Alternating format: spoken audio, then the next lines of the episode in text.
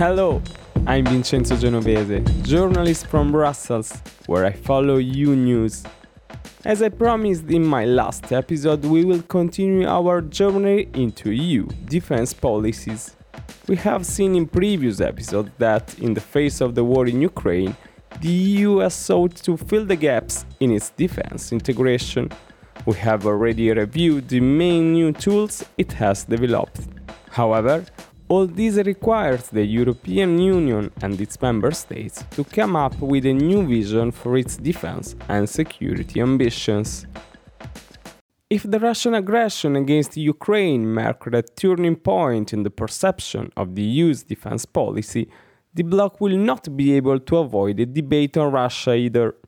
Indeed, when the war is over and whatever its outcome, Russia will still be there, on Europe's doorstep, with a large population, a spirit of confrontation renewed in the Cold War era, and probably the possibility of rebuilding its military capability.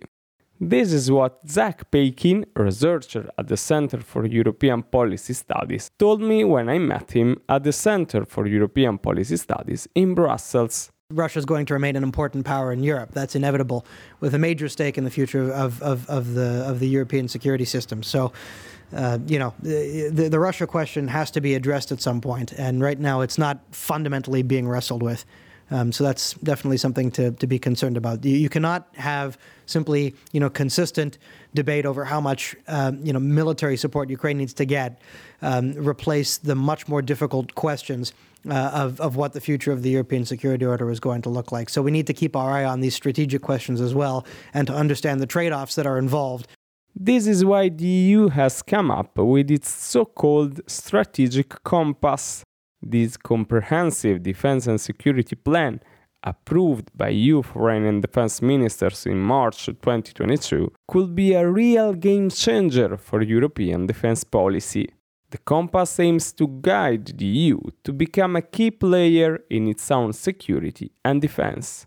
When he presented the strategic compass to the member states, EU High Representative for Foreign Affairs and Security Policy Josep Borrell explained that this was not the answer to a Russian war, but a part of the answer, labeling this strategy as an ambitious way forward for our security and defense policy for the next decade. Zach Paikin first, it is not enough. You know, at the end of the day, uh, despite all the progress that the EU might be making on the on the sort of security and defense front as a result of this war, um, it still shows uh, the extent to which the future of Europe's security order might be written by by Russia, by Ukraine, and, and by the United States, and that the EU will sort of remain some sort of a not entirely because it can still demonstrate influence on on on, on some fronts, uh, although the, the future of the the, the enlargement process, which is one of the key ways that the EU shapes its neighborhood, is also something that's very much up in the air right now. Um, but it does show that, that there is a risk that the EU will, to a large extent, remain a bystander on its own continent in terms of, of shaping the future of the continental security order. And that's something that should very much concern uh, Europeans across the continent.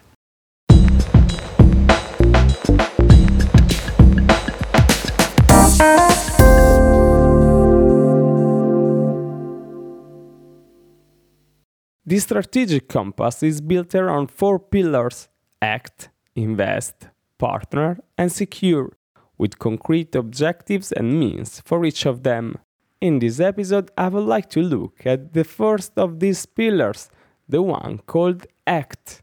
Its main purpose is to provide the EU with a rapid and robust capacity to act in the event of a crisis. This mainly translates into the establishment of what is labeled as a strong EU rapid deployment capability a force structure of up to 5,000 troops, which will be used to act quickly and independently in critical scenarios outside the EU. This armed force is, I believe, one of the most interesting points in this plan. The troops would have a permanent headquarters, adequate funding, staff, and infrastructure, such as transport personnel, intelligence, satellite communication, medical care, and evacuation units. Furthermore, all troops contributed by member states to this project should be exclusively assigned to it. except in case of emergency in the respective countries. Given these features, this capacity could be considered by some as the first step towards a new army, or at least an instrument for the EU to become a real and credible geopolitical actor, according to the Spanish socialist MEP Javi Lopez, rapporteur for the file in the Foreign Affairs Committee. However, some of his colleagues are more critical for former Lithuanian Prime Minister Andrius Kubilius, whom I met at the European Parliament in Strasbourg, the entire strategic compass was a stillborn instrument from the scratch, as it was initially conceived before the war in Ukraine. Strategic compass was, you know, developed before the war. It was adopted, maybe I don't remember even when it was adopted, but it was developed as a as a concept before the war. So I think that. Uh, really we shall need to come back, you know, to some kind of uh, new, you know, strategic compass. As for the rapid deployment capacity, he believes that it is insufficient to address real defense challenges. How big, you know, military army you need to have in order to defend your country, like Ukraine is doing, you know, against Russian invasion? So 5,000, it's almost peanuts, you know. So for what? for what you know purpose we shall try to create this you know European army is not very clear. Maybe it's needed for some kind of you know special operations for you know to bring stability into some uh, you know African countries or whatever, but not really. Uh, we, we we should not allow ourselves to be misled that this is uh, you know that that such a you know arrangement would be helping us uh, you know, in in our you know defense or deterrence of you know Russian aggression. For MEP Kubilius, the EU's action should instead focus on reinforcing coordination, for instance, by strengthening its institutional response capacity instead. What we need to have in Europe when we are talking about you know our defense capabilities. As I said, you know, I see institutional problems that we need to have uh, somebody whom we should call you know defense uh, uh, commissioner who will take care about that policy as very important policy. Then we need to find a way how to synchronize or streamline our defense industries. Indeed, in Lithuania, as in most countries in the eastern part of Europe, there is a reluctance to consider defense outside NATO. Without proper guarantees and mutual assistance in the field of defense, EU countries will continue to seek their security elsewhere, as André Sapir, an advisor to former European Commission President Romano Prodi and now an analyst at the Bruegel think tank, remind us I visited him a few weeks ago in his office.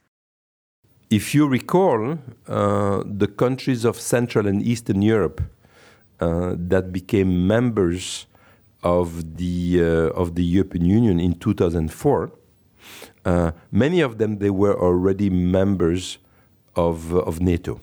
For instance, Poland was member and had its objective to be first member of NATO. So first the security issue, and then let's say the economic. So first NATO for security, second uh, the EU, not for security, not uh, in the military sense, but for its economic uh, development. So here, Ukraine, uh, if it joined the EU, uh, we know the EU does not have an army. So uh, the EU cannot really ensure security, even though there is an article uh, in the treaty that uh, speaks of you know mutual uh, assistance. Um, okay, mutual assistance without uh, an army uh, is not is not the same thing as mutual assistance NATO with with real military military capability. Still, MEPs suggested several elements to beef up the rapid deployment capacity they proposed that the troops should conduct regular joint exercises, be available for cover, rescue, and evacuation operation, and reach full operational capability by 2025 at the latest. The proposal was endorsed by the Parliament Foreign Affairs Committee and will be voted in the April session of the Chamber. When definitively approved by the European Parliament and with its full operational capability reached, the rapid deployment capacity will provide a first answer on the real impact of strategic compass on EU defense policy.